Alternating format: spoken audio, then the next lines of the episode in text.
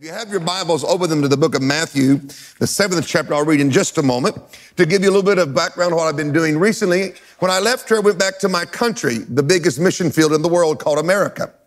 I know it's hard to believe that, but most of us are used to mission fields of the developing world. But you have to realize sometimes our nations today are what we call first class mission fields. And America is one of those. I went back home and, and the Lord uh, began to do with me to, to build a church in Orlando. Well, I didn't want to do that because I'd already done that. I thought, I don't want to do that again. But he reminded me of a vision I had when I was a little boy. You know, some things you see when you're a child, uh, when you're a teenager, you think, ah, it's just a part of your head or something. But I saw two bouncing oranges in this little quick, small vision. Whether it was outward or inward, I couldn't tell, but I saw it. And, uh, and I saw two bouncing oranges. And the first orange bounced up and got real bright. And the Lord said, You'll spend the first half of your life on the West Coast where oranges are important. Oh, that's nice. And that fell back down. And the other orange jumped up and it turned real bright orange. And he said, And you'll live the latter half of your life on the East Coast where oranges are important. And the vision disappeared. I thought, is there any more explanation I could get from this besides two bouncing oranges and live where oranges are important? So I first knew cold weather was not in my life. Praise the Lord. I've been delivered from snow. It's of the devil. And uh, so I ended up being the first half of my life in Orange County, California. And uh, that is known as Orange County, goes with the orange, the bounces. So I built my first church there and had a wonderful time. And then I moved to Orlando or to Florida, to Sarasota, because I thought, well, the only place on the East Coast that has oranges is Florida. Thank God it's not Georgia, North Carolina, Virginia, or New York. Crazy people in New York and um, people that need much help. And um, I can tell we're back in London. In America, they'd have booed me or clapped. It wouldn't have been neutral. Here's, here's British people. John Wesley gets saved, and he describes his salvation like this My heart strangely warmed.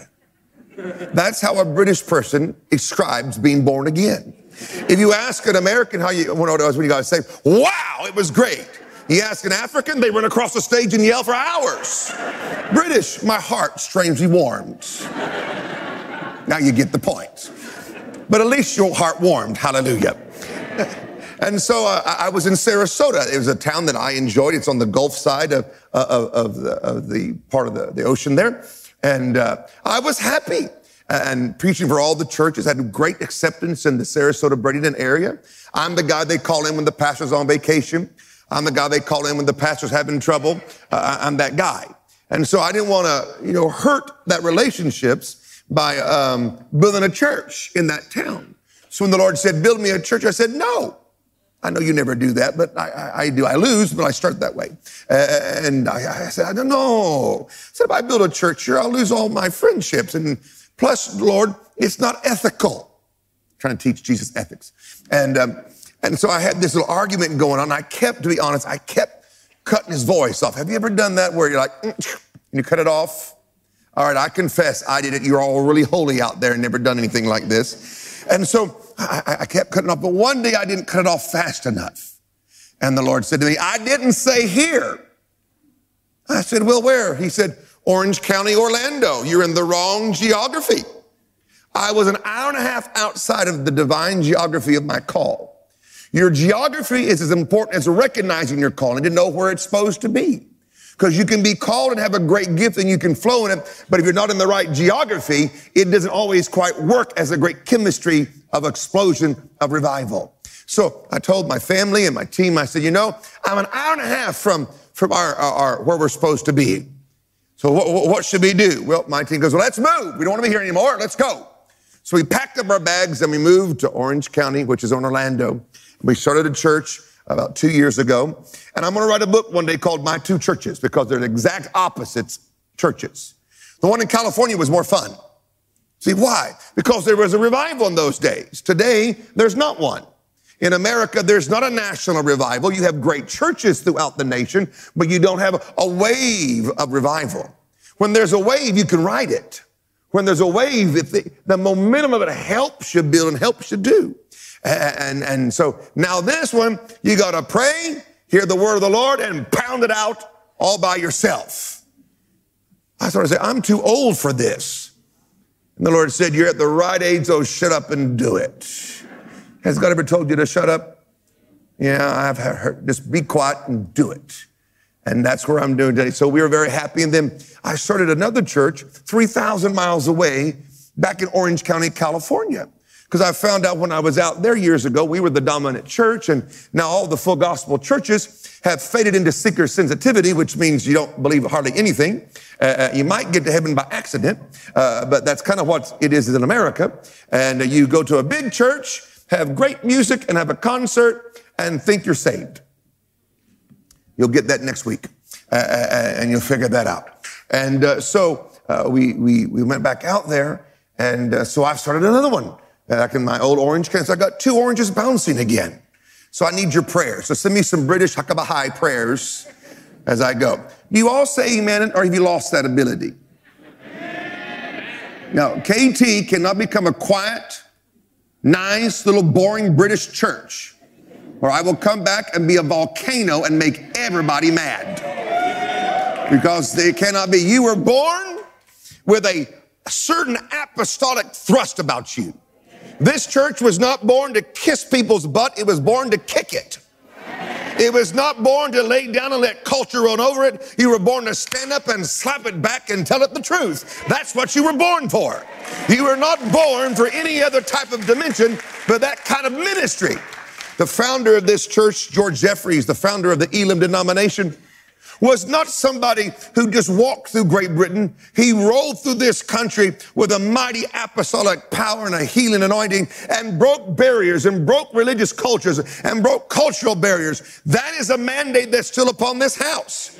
So you that are new, that is what's upon you. You that are old, wake back up to it. You invited me back, so here we go. When this church was born, they, from the first band that came back and recovered after George Jeffreys died, in your basement. They pulled out from downstairs crutches and things that were left behind from them that had been healed that were left in this church.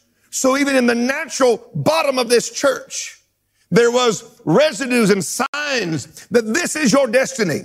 This church's destiny is to talk to this city and to talk to the continent of Europe and to be an influence to the world. And all the young people coming to school here come here. And why they get their learning, they get their Holy Ghost burning and they put the two together and explode back in their countries. This is your calling. This is your destiny. This is your mantle. This is your power. Then the devil hates these kinds of churches. He works overtime to make sure that this church is controlled by administrative brains and not apostolic spirit. That is the war that goes over this church. It has gone from its beginning to calm it down, to make it fit in, or it is to be a, a, a light uh, in the midst of the darkness. It is to be a, a, growing, roaring voice that does not apologize for the gospel and its demonstration. It is to be a womb that produces men and women of all colors, all ages, all rankings of economics into the call of God around the world. This is your destiny. This is your calling. This is your mandate. And even though you're going through transition, the divine mandate does not change. It does not alter. It may have a different voice and a different face, but it's the same call, the same anointing that birthed this thing still lives here. As a church historian, this is one of the few churches that has been successful in its transition from leadership. In most churches, when they go from one leader to the next, it goes into some type of unusual metamorphosis. But from the time it came, from the beginning, what was the first guy's name? Ed? What was the very first guy that took this church back? Eldin. Eldin. I never met him, only saw a picture of him. He came and did the first rescue. Then when Lewis came, took it there. Pastor Colin, the man and the team came. We're about to have a new and a powerful transition again. I'm believing it'll go to the next level. It will not break the cycle of succession and fruit bearing and anointing. It shall increase. It shall move forward. It shall be as it's supposed to be. Hallelujah. Oh, come on. So We are here tonight, I guess I'm changing my message, uh, is this. Who are you? Where'd you come from? What is your future? The man, Mr. Jeffreys, came and bought this church when he was at odds with the denomination. And he bought this church, and when he died, his mantle split into two different sources. The mantle of evangelism fell on a German evangelist named Reinhard Bonnke, who was walking uh, he got off a bus after he graduated from the Wales Bible School through London because he was bored of being on the bus and walked down a street unknown to him, directed by God. The feet of the righteous God will direct. He will direct you. He will direct the leadership of this church. You will continue to be this great and wonderful power that God has called you to be. And he walked down the road and saw on a street sign or on a, not a street sign, but on like a mailbox area, the name Jeffreys. He had heard about George Jeffreys. He had heard about uh, the great healing evangelist that was the apostle. Because George Jeffreys was more famous in this country than Smith Wigglesworth was. When Smith Wigglesworth was alive, Jeffreys was alive. Smith, after his wife died, decided to go to the world, but George stayed faithful to his call to this country. He did some overseas things, but not much to mention of. He stayed faithful to the British Isles and built churches, full gospel churches, healing churches. Like I said, he got an odds with the denomination over his supplementary doctrine. One comment, if it's supplementary, shut up. You don't need to talk about supplementary things. You can have your convictions. You can talk about things while you're trying to learn through it. But so many people today think that their supplementary beliefs should be their dominant way people identify them. Let the cross, let Jesus, let the miracles, let the souls be how they are identifying you. That when you're in that meeting, in that church, you can get saved, you can get spirit filled, you can get healed, you can get delivered. Something good will happen to you. Let that be your identity. And he walked down the road and he saw the name Jeffreys on a post thing. And he walked up to the door. I like that God's men are bold even when they're not even known. To walk up to a strange house and knock on the door just to see. That's something I would do, and hopefully you would too. To see if this was the man named George Jeffreys' home. And the maid lady that was caretaker opened the door. And uh, he asked, Mr. Bonnke did, is this the home of the Reverend George Jeffreys? And, and uh, she goes, yes. And he goes, Well, is he alive? Is he here? He had assumed that he had passed on and did not know that he had still been alive. And so she goes, Well, he is alive, but you, you, you can't see him. Well, Mr. Jeffreys was coming down the staircase of his home and had heard the conversation. And then with his deep voice, let him in. That's what Jesus says to you. Let him in. Let him in. He's not rejecting you. He's welcoming you. And so he, he came into the house and Mr. Jeffreys and the young Reinhard Bonnke, who didn't have a name. His gift wasn't even in the earth working yet. It was still in his belly in a dormant type of state. He had just learned the Bible enough to start trying to preach his first sermons and to go for the first part of his calling. The greatness of him had not even been known even by himself. In that few moments of transition, Mr. Jeffreys prayed for this young evangelist. And from his spirit fell upon this young German evangelist, the great evangelistic healing ministry that we now see in what we call Reinhard Bonnke Ministries. When you see Reinhard Bonnke going forward, you see George Jeffreys' mantle working inside of a young man. That's where the, the first half of this great call came from. It fell on him, and look what happened with Bonnke. Wow, what a story. I was with him a few months ago. He's older now. His body's tired, but his insides are still Reinhard Bonnke. At the restaurant, he's preaching to me across the table like he's preaching to 10,000 people. I'm like, I'm here. I'm all ears. But he's high, even when he tells a story, he's preaching it. It's wonderful to see a man who lets his gift dominate his flesh, even in the older years. When old men die, they should not die with their body dominating, should die with their gifts still roaring through their flesh, coming up out of them to tell all the young men, here's how you die. Here's how you live your final days. You don't live like the world. You don't live like the heathen. You live like God. You live like this. You talk like this. There is no such thing as retirement. You stay fired up until you die. You say, Well, I just want to retire. Then I wonder if you ever really were called. Good evening, everybody. Welcome. Half of his mantle fell on a German evangelist. For me, I've always wondered why Bonnke? Who was he? He wasn't even English. He was German. I'm half German, so I can say it like that. He was German. You would think, you would think at least he would stay in a, in a national type of family. If you're English, it's just all on an English guy or an English woman.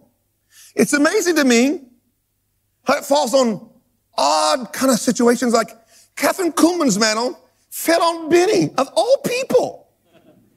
Now, I like Benny, I'm not being critical, but of all people.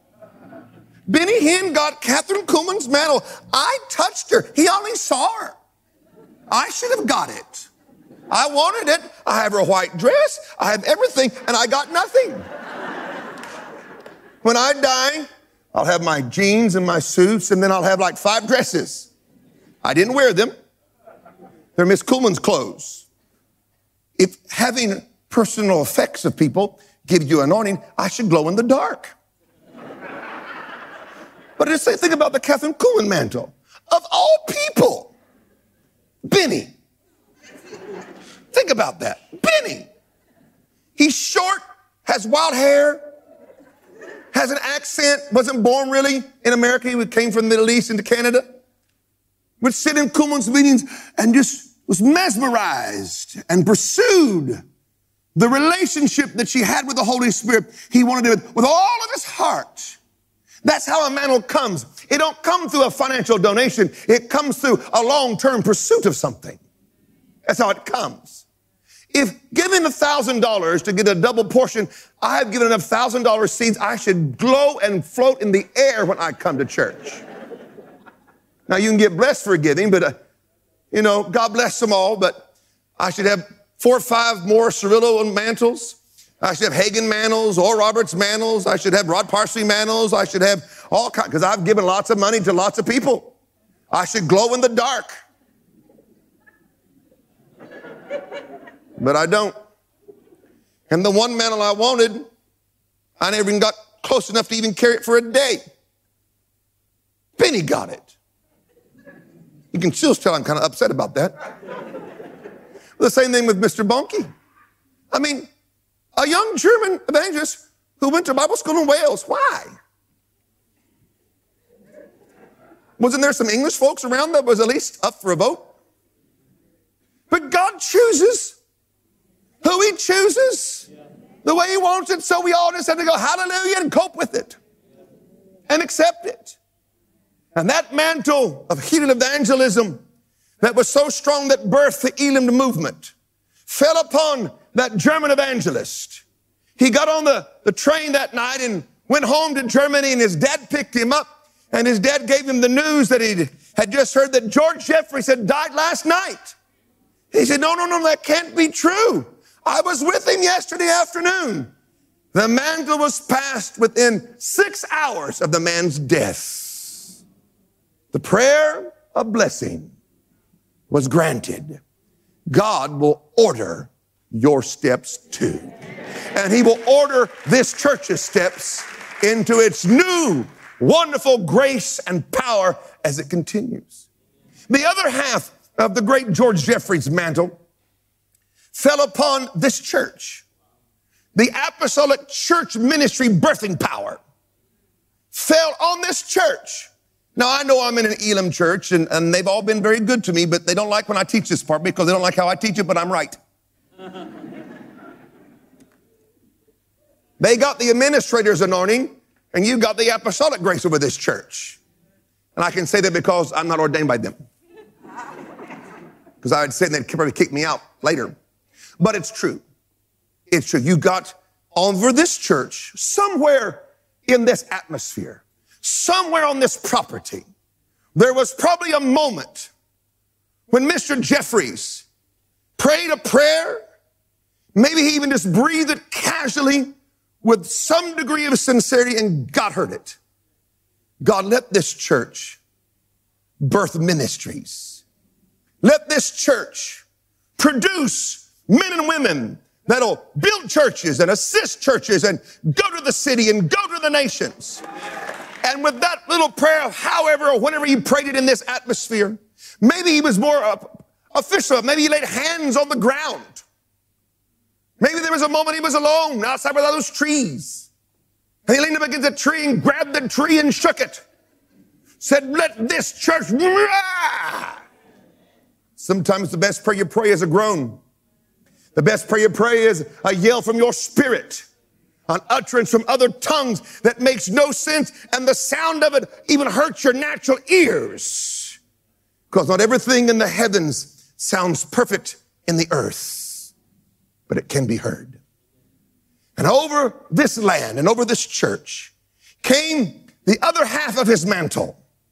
And that mantle fell upon this holy ground. And all of a sudden, this church began to come alive again. He began to multiply. He began to produce.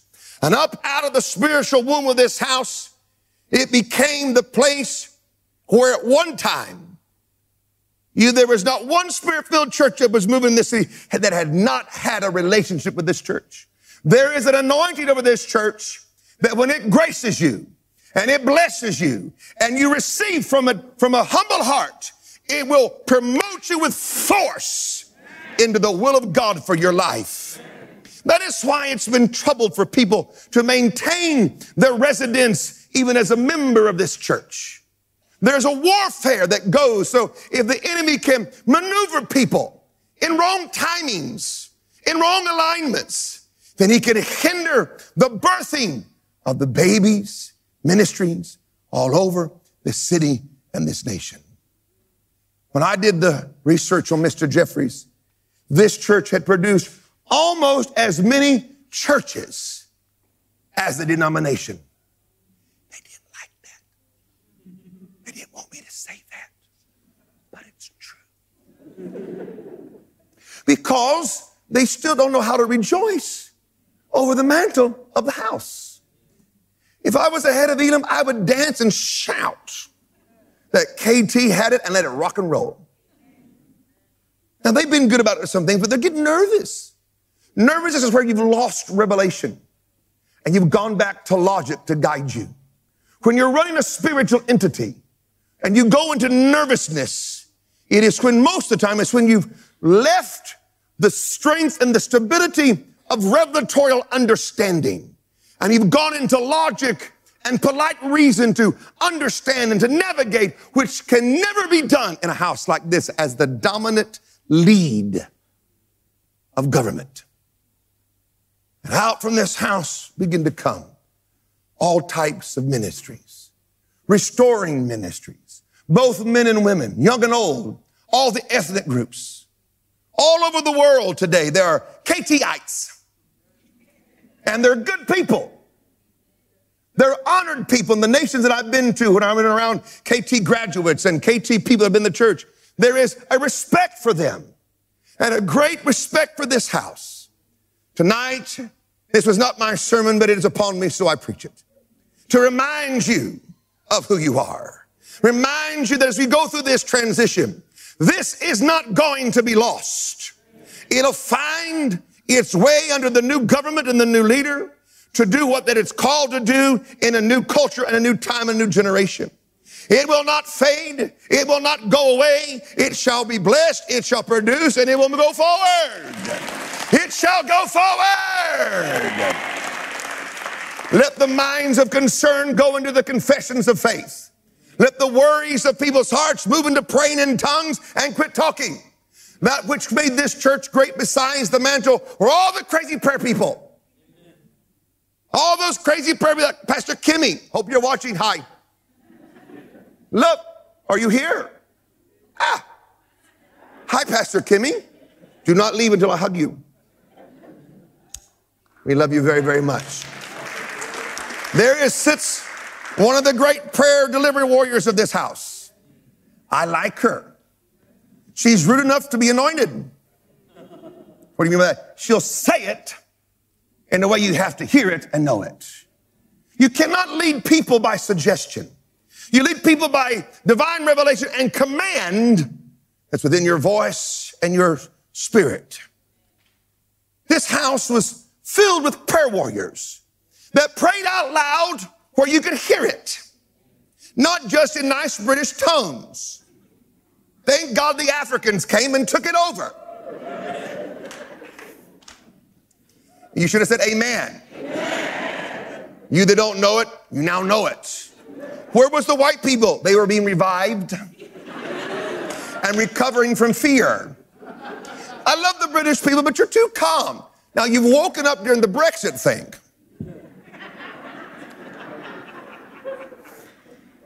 Yesterday, when I, when I was Pastor Colin, I got in the middle of a riot and didn't know I was in the middle of a riot or a protest. I should say, a protest. I was walking to go to one of my old bookstores where I find old books, and I was walking and I noticed some people had some signs, but you know, Britain's like New York. I mean, London's like New York. Things go on, and you ignore them and keep walking. Uh, and I walked myself almost into the middle of a, of a protest of all the folks I didn't like. I like Boris. He's Mr. Trump. They both have the same hair. I know I'm leaving Friday, so you can get mad at me and say what you want. If nothing else, at least we have two nations that the whole world is watching for entertainment. And may God help all of us survive it all. and God will help this country and God will help my country. It's going to be okay. Somehow it's going to be okay. But the prayer warriors of this house, when I came in my early, uh, late 20s and early 30s to begin to preach here at KT, which has been now over, I guess, 25 years or so, they were praying people. Loud ones. You could hear them from downstairs and in the rooms. That's how I distinguish a revival church. If I could hear you pray, you were alive. What tone of authority told me what level of revival you were in. Well, KT had roaring people, and in the midst of the roaring prayer, you had demons ah, coming out. You had all that going on at the same time. When there's a revival, there's strong, loud, aggressive praying and screaming demons coming out of people at the same time. Welcome to the New Testament. And it can happen again in Great Britain. If you're going to be persecuted, do it first class. Just go at it and let everybody just cope with it. Don't have a warm heart, have a fiery heart. And then let it ignite your voice and your feet and your hands and do the work of the Lord. Now, we are in two transitions. I myself, with what I'm doing in America, and you, what you're doing here. We are doing this in the middle of a cultural war. We're doing this in a moment when both of our countries is going through so many unusual things. The generation that they call the millennials, I'm trying to understand. I like them.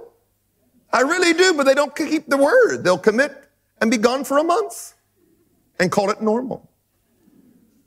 And then wonder why they're replaced. You can figure that out. I'm in the midst of a culture war. The first revelation I got when I started my church in Orlando is how many people don't believe the Bible anymore. I was in shock. Now, a lot of the crowd that came to me in the beginning were what I call Liardonites, the folks that really liked me. They read my book or they knew me. And so they came and they, and I thought, well, if you've been following for a while, you at least know certain degrees of the Bible. Well, I found that some of them did not. And I thought, uh, uh, when's the last time you read your Bible? And they read it on their phone. A half a verse. And they call that food. I call that malnutrition. If you don't feed your spirit, you easily get sick and are persuaded of things that are not scriptural or even sound in common sense. And right now we have a, a rise because of our social media and the way things are, that we have assumed a depth of knowledge that we've not paid the price to have. We have assumed because we know somebody or we read something on the internet, which I don't trust half of that anyway. You know, it took me a decade to clean up all the folklore toy, uh, stories of the generals. They had the stories. Brother Wigglesworth did things he never did do. So when I started writing the generals books back years ago, the stories of Aimee and Wigglesworth and Lake and Daddy Seymour, th- there was some truth in them, but they were all messed up and exaggerated. I mean, I thought, well, that's not true. That's, I thought, was there anything I'm going to find that's true? So I kept going through the list. So it took me almost a decade of writing and teaching to get the stories right. And because the stories are still powerful. Like how Wigglesworth raised his first person from the dead. You want to hear that story? I want to tell it, so you want to hear it too, all right? And, and so the first guy he raised from the dead was called Lazarus. Is that kind of nice? Real biblical. Lazarus in the Bible, Lazarus Brother Wigglesworth. He got there late because they wanted him to come and pray for the guy because he was sick and dying and he didn't get there on time and the guy died. So when he came to the house, the wife was crying, the kids were crying, everybody, you know how it is. And Wigglesworth, you know how he is. He, he's not moved by much. He, he goes, where is he? And the wife uh, soon, you know, how's he doing was the, the question.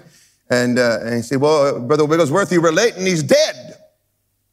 And he, he said, I didn't ask what condition he was in. I asked where he was.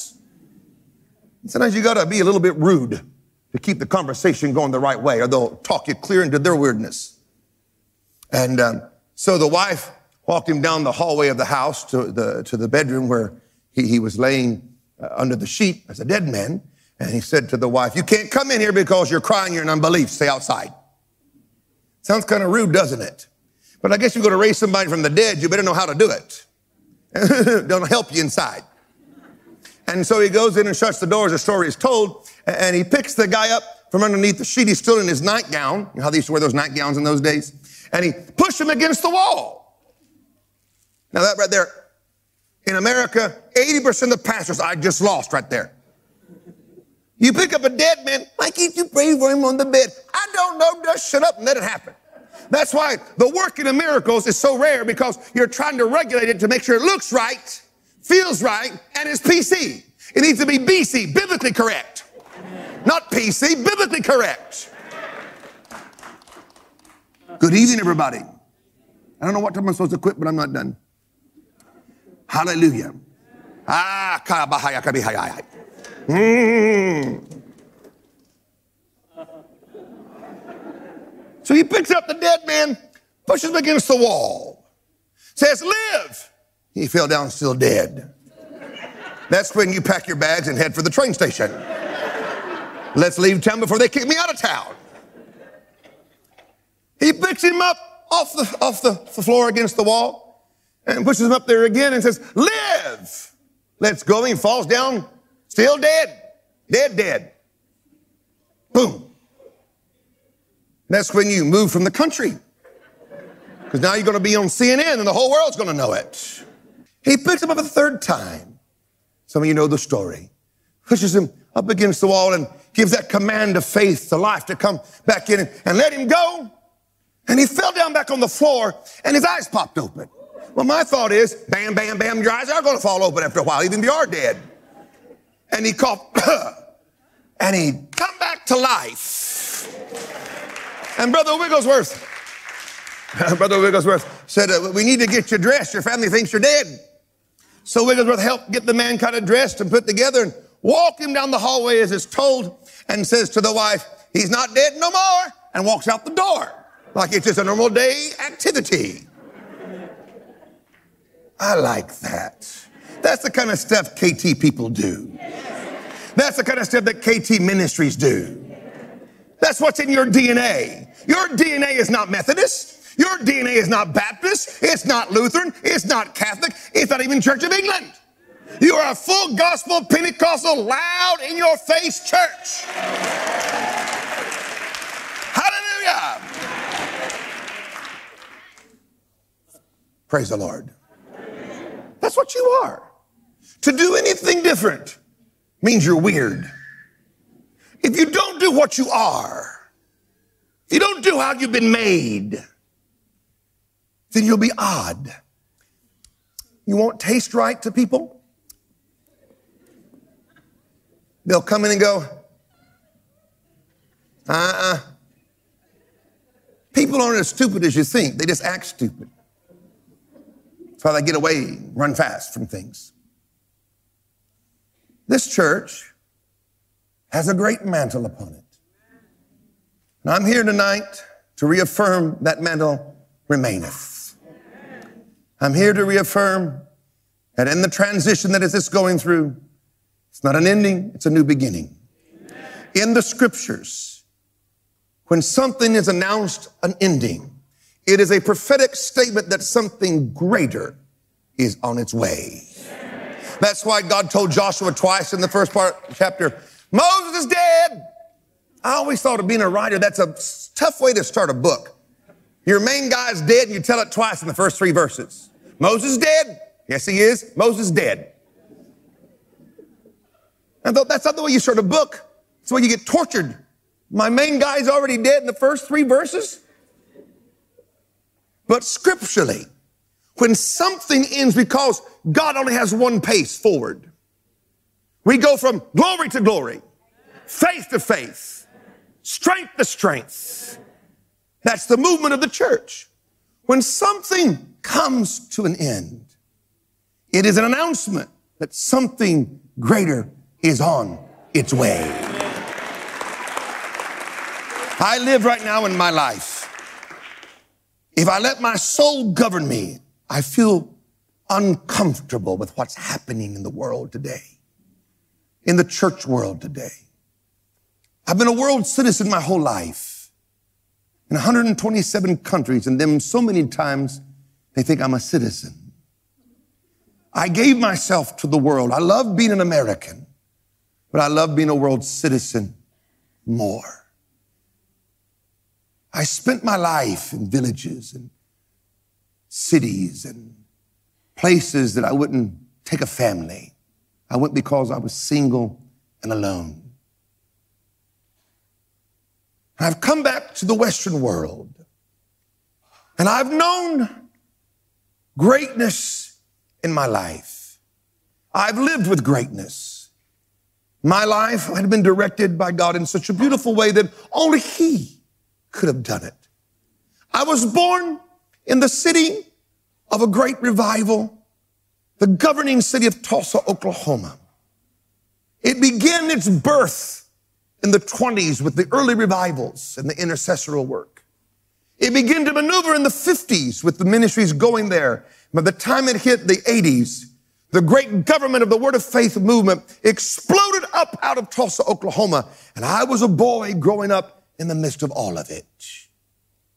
The reason why my name is Robert is because Oral helped name me when I was a baby.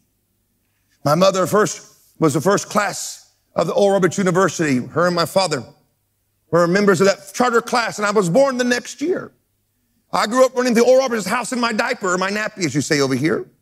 I didn't know who Oral Roberts was, and I became an older uh, young man to realize that he's not just the guy on TV, he's this, this, this, this he's the guy. He's the charismatic pope. You understand that? He's the big dude. And I got to be in the big dude's house and, and watch him. And as he grew older and I grew older, he moved to Southern California and lived 20 minutes from my church.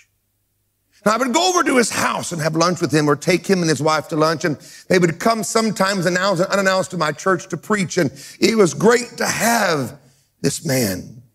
I would sit at his table and I always would bring questions and books for him to autograph. And I called his secretary one day. I said, I need about a hundred pictures from the tent days of Brother Roberts. Can I have them?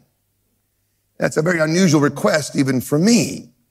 And Mrs. Brooks goes, why do you want a hundred? Because I said, I'm going to his house a lot and he talks better when he sees things. She says, oh, okay. So she sent me over a hundred photographs of him. And he would sit and autograph them and tell me stories. God chose a young man who never wanted to be a preacher. He wanted to be a politician.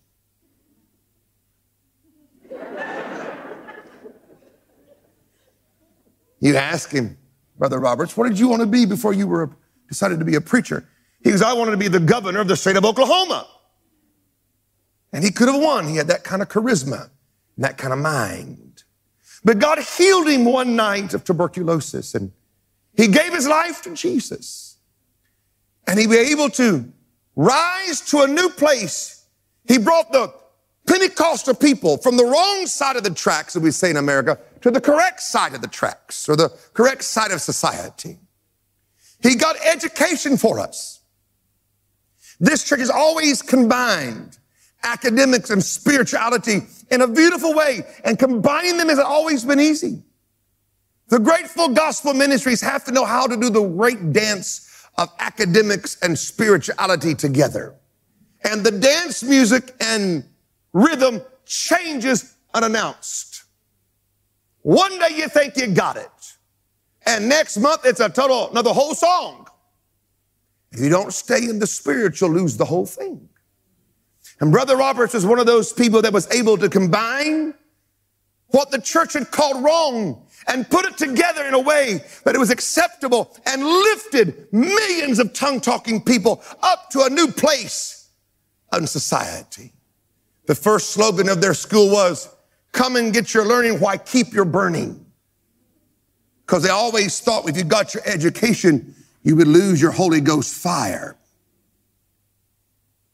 You go to Oral Roberts University and you could get to be a nurse, a businessman, a lawyer, while you spoke in tongues.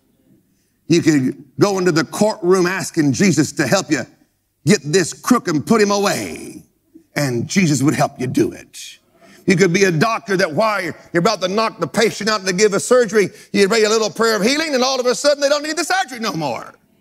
That's why Oral Roberts' hospital didn't work too good. They kept getting healed before they could be charged for the operation. And that's really the truth. That's one of the reasons why it did not work.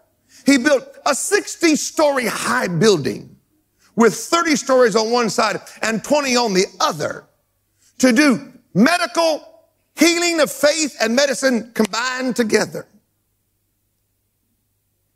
He didn't realize that all of his doctors and nurses actually wanted to pray for the patients. And they started praying for him and they didn't need the operation. Thus, there was not enough money to keep the thing going.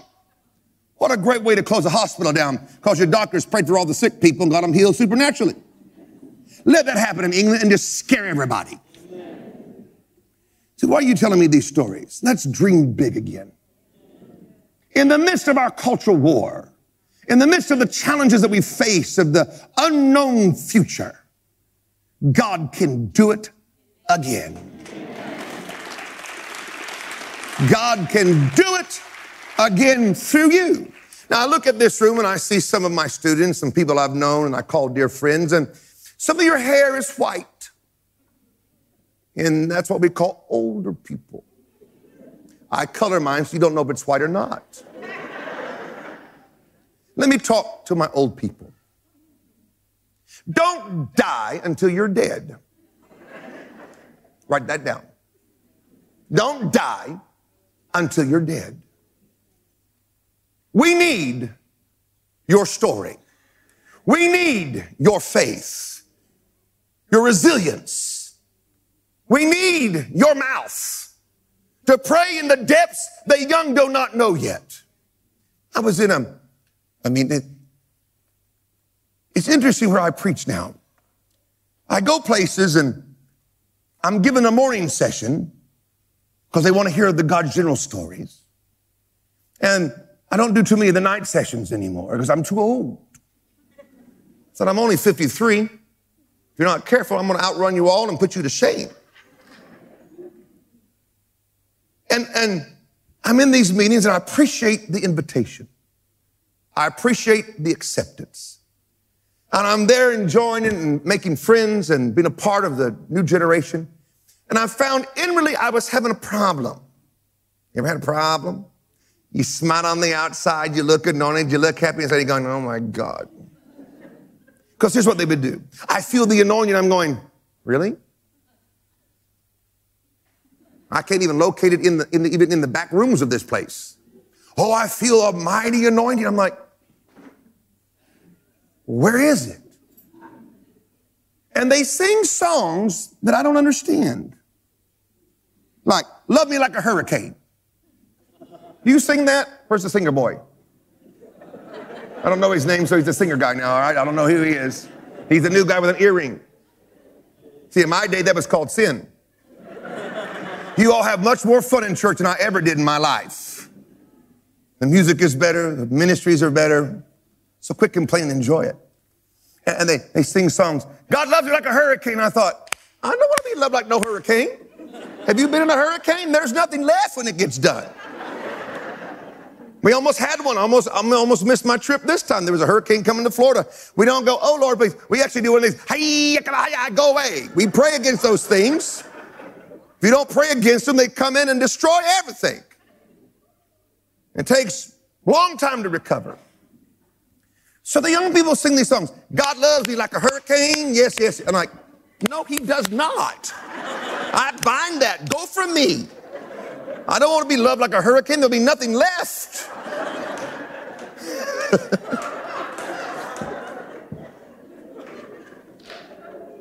so I'm in the middle of a worship service with no lights on. Everything's dark, like I'm in a club. I was told clubbing was of the devil. Now I'm in one singing, He loves you like a hurricane. So I'm in the middle of all these young people, and they love Jesus, some ways very uniquely. And, uh, and I'm sitting there, and, and he to kiss me with a wet, sloppy kiss. I thought, what kind of song is this? How about just, oh, the blood might clean this mess up? I'm sitting there and, and, and I'm saying, Lord, I have a problem with this stuff. I'm not anti, but I don't know how to wiggle with them. I don't know how to work with them. And they don't really preach, they talk softly and sweat. I'm like, why are you sweating? You haven't done nothing to sweat about yet. Your voice hasn't even got up over the normal tone of saying hello. They all talk like, hello, we're glad you're here. And the Lord is wonderful. And I feel his presence. I'm like, it's the air conditioner vent. It just came on. you might not want to invite me back, Simon, after this sermon. And I'm, I'm, going through this and I'm, then I go to prophetic meetings. Oh, Father, Son, Holy Spirit. And I wanted to say pathetic because I'm sitting there and I'm watching things in the name of the prophetic. And I thought, Where's that in the Bible? I mean, even a little bit of it. Give me just a little bit. Give me the Bible. And because I have backroom accessibility, after services, as you know me, I ask uncomfortable questions because I have access to you. You're sitting here, I'm sitting here. So why not? And so I've asked uncomfortable questions that gave me the left foot of fellowship among many of them because I don't drink the Kool Aid. I carry new wine, not Kool Aid.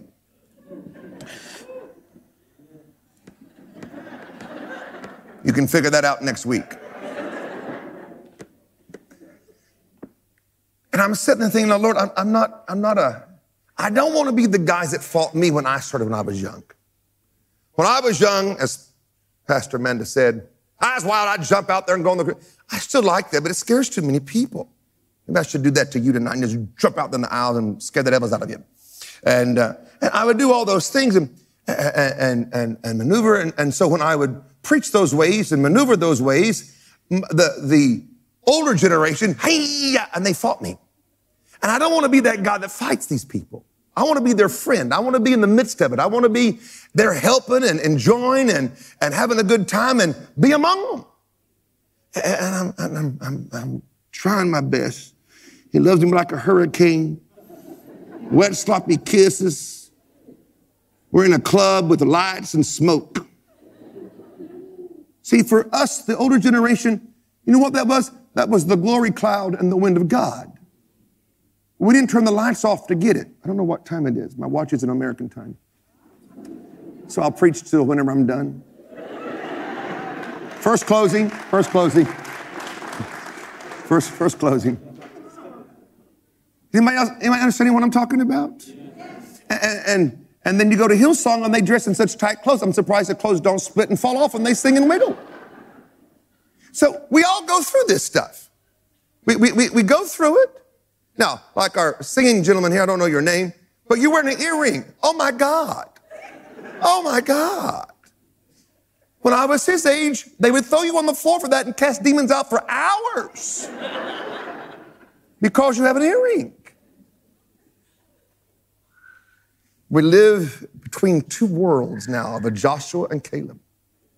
So I'm sitting trying to, to relate to all the, the new things of the new generation and not wanting to be the critical person and, or the guy on the outside needs to the devil. I don't want to do that. What's of the devil needs to go. What's of God needs to grow. Amen. Did you hear that? What's of the devil needs to go. What's of God needs to grow. And, uh, and the Lord said to me, when they say anointing, what do you measure that against? What is your standard? I said, what's Kathryn Kuhlman? And the Lord said to me, do you understand what you just said? None of these people, they only see her on YouTube. They have no relationship to our experience. All they know is the stories that I tell or you tell or they hear someplace. And their young hearts, like mine was when I was their age, wanted it for myself. I want a taste of that. I want to feel that. I want to be in a place where that happens, not being hearing about it. I want to see it. I was in those meetings that lasted four to five hours. And you got mad when it was over. And you didn't worry about the underground schedule. Kathryn Kuhlman, to me, had the most tangible presence of God that I've ever been in my life. There may have been someone greater, but I have not been in those meetings. It was so thick, you could feel what they call the weight of glory. You could feel it on you. You could feel a pressure. And it was so powerful your skin shook just enough where you could feel it shake, as the way I remember it. People got healed with no one touching them. Even the folks who were calling her a witch were getting healed while they were calling her a witch. That's how beautiful the mercy of God was in those meetings. I want God's mercy to hit all this millennial generation all this atheistic world, all this drama going on. We need a tangible flow of the mighty power of God once again. And God can do it again. The Lord said to me, when they say anointing, you think Kathryn. They think last night's song service. And they've just begun in the shallows. Somebody has to be far out and say, Come on, there's some more. And when they get that far, come on, there's some more. And not let fear and the winds of words that hit them cause them to pull back or deviate. In my day, we had strong voices like Brother Sumrall and Brother Roberts and Brother Hagin and and Win Lewis and some of these other great men and women that stood there and demonstrated and, and told the story and showed how to do it and then told you to stop doing stupid stuff. I got a few of those talks in my life. Brother Sumrall was a very wonderful man. Ooh. If you did something wrong, all three parts of you knew it. Your body, your soul, and your spirit. He had a way he could talk and all three parts heard you, heard him.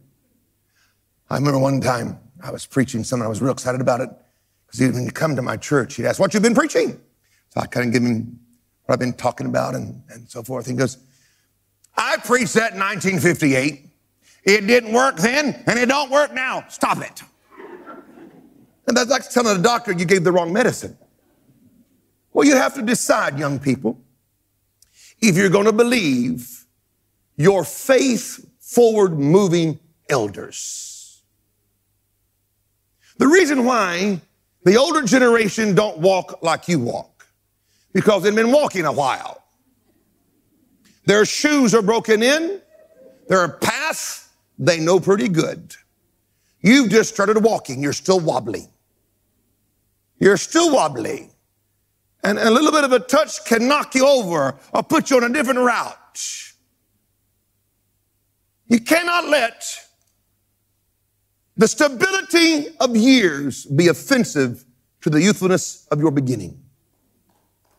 You cannot let the counsel of experience and walking with God be offensive to you in their admonitions corrections, and encouragements. I'm here today not because I'm smart, because I listened to them that were older in God than I was. Their prayers saved me. Their visits to my home and my meetings encouraged me. And a lot of them didn't have a lot of money. They would send me $5, $10. But they put their money where their mouth was. Some of them were partners of mine for over 20 years. Some of them sent their last gift on the month that they died. I loved them and I miss them.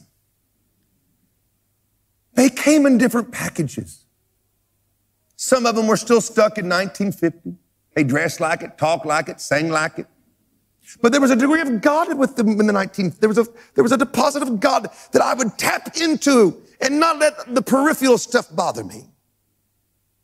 I can sing 15 songs, clap my hands and wiggle with them. I know the tent stuff you do in the 50s. I go to their churches. The offering wasn't anything, $125 for three days. I didn't go for the money. My book sales maybe be, you know, a couple hundred dollars. Normal weekends, 10, 15,000. I go to these little churches like that because I wanted to get freshened up, get blessed by the old folks.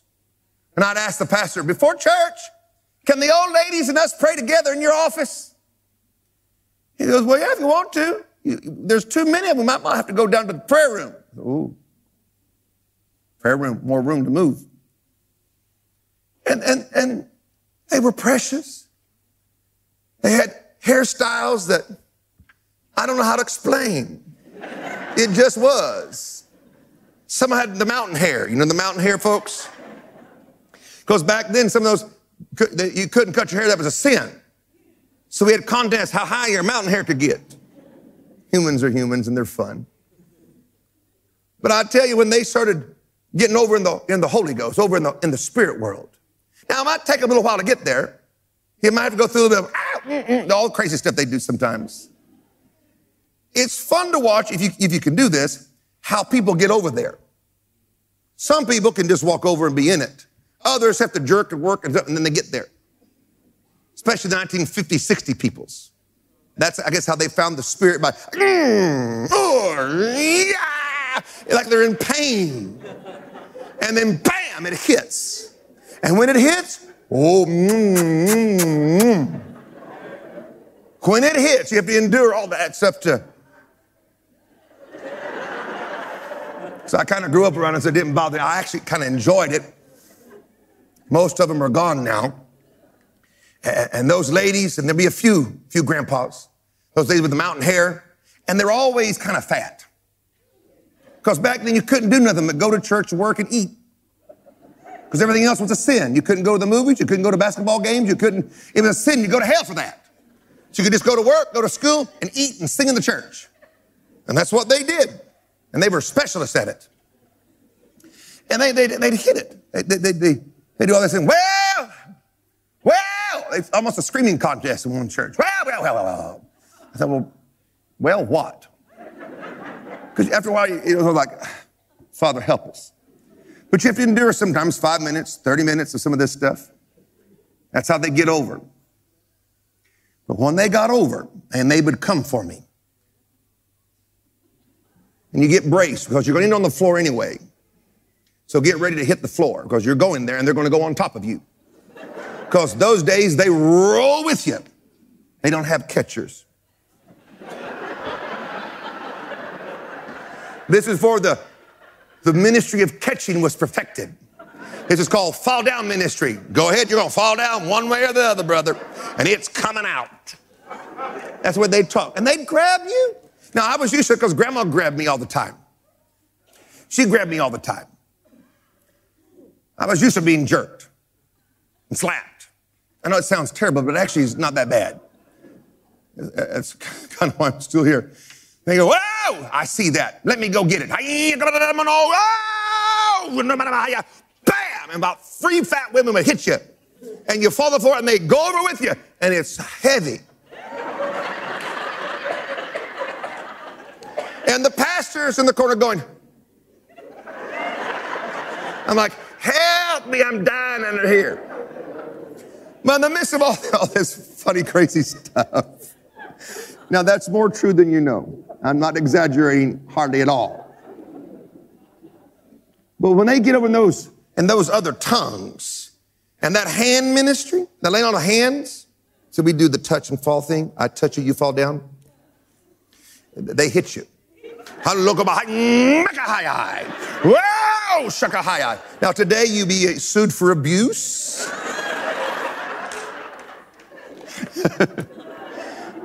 All right, I'm taking a long time to make a point.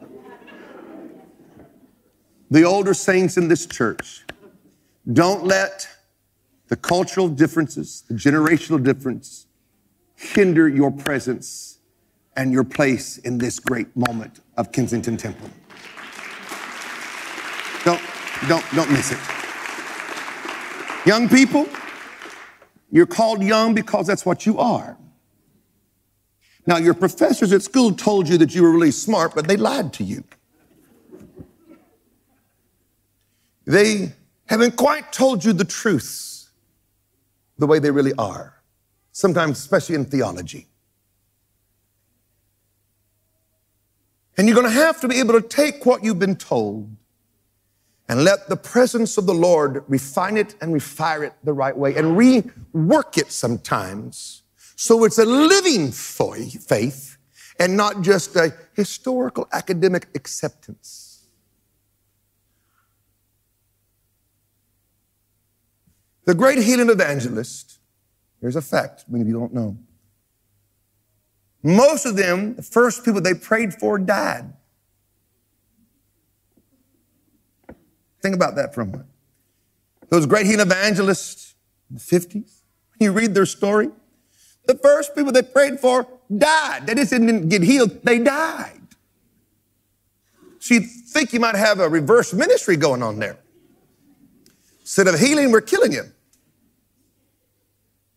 But here's the thing about them they didn't give up. They kept priming the pump of faith and expectancy until they hit it.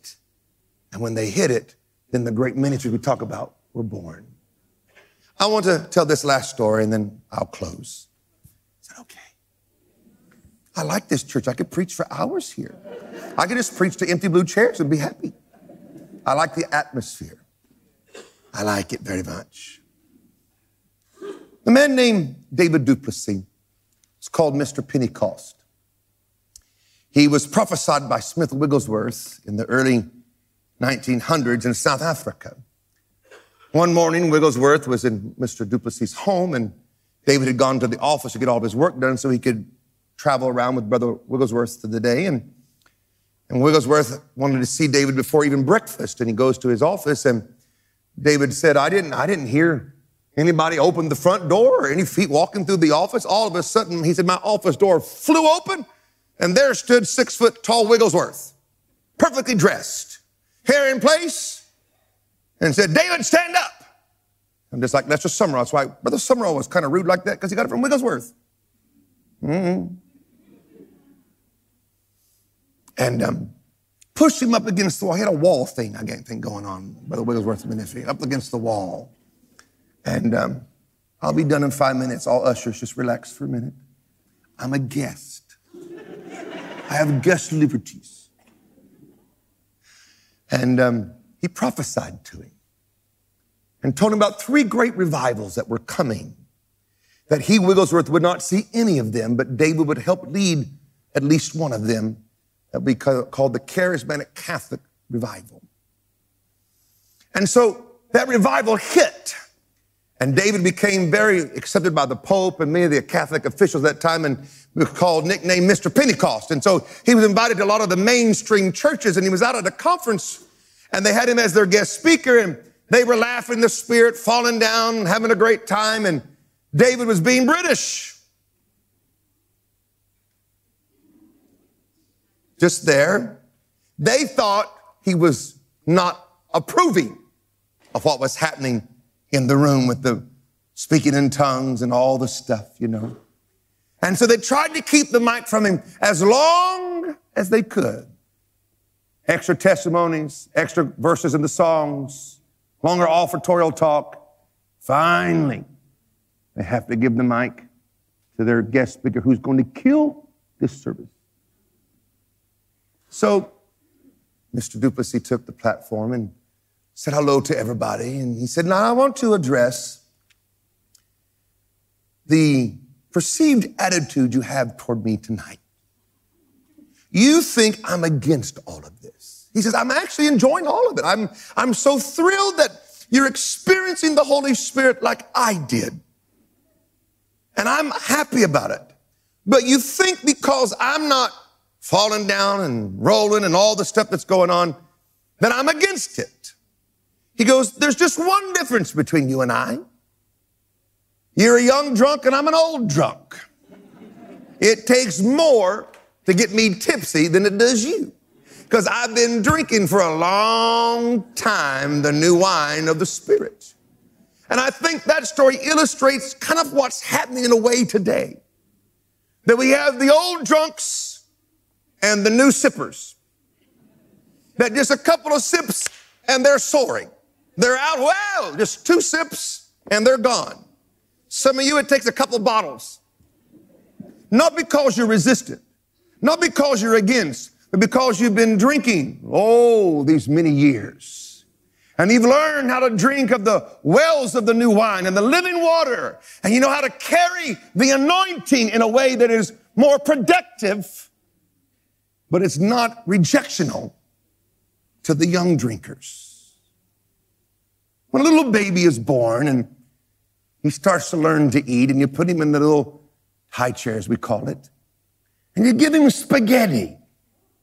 It's everywhere but in his mouth. It's in his hair. Is that right, Pastor Gabriel? It's in his hair, it's on the floor, it's on your shirt, it's on your face. And we take pictures because it's cute for a while. That's like someone young in the things of the Lord. The anointing's all over them and they're reacting to it. But there comes a day when you've got to get more of the spaghetti in you than on you. And that is part of what the generational clash is about too. Because right now, some, they feel a little touch and they're gone.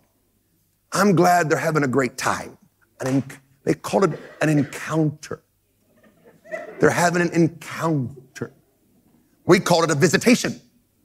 But now we are encountering and downloading.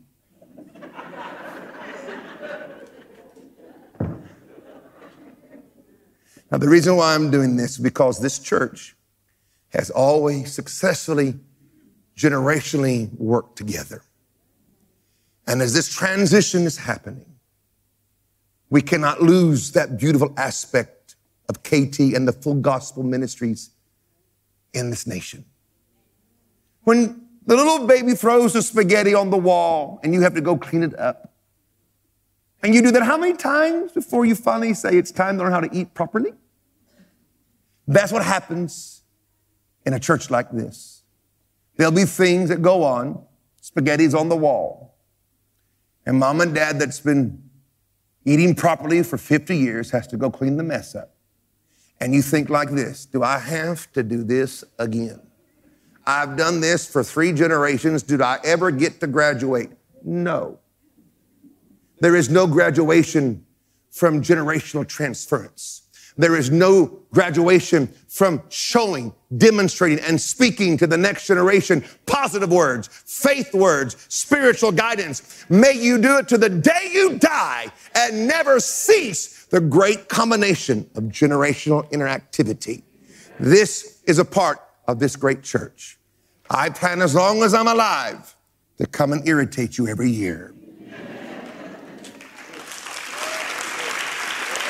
Hallelujah. Amen.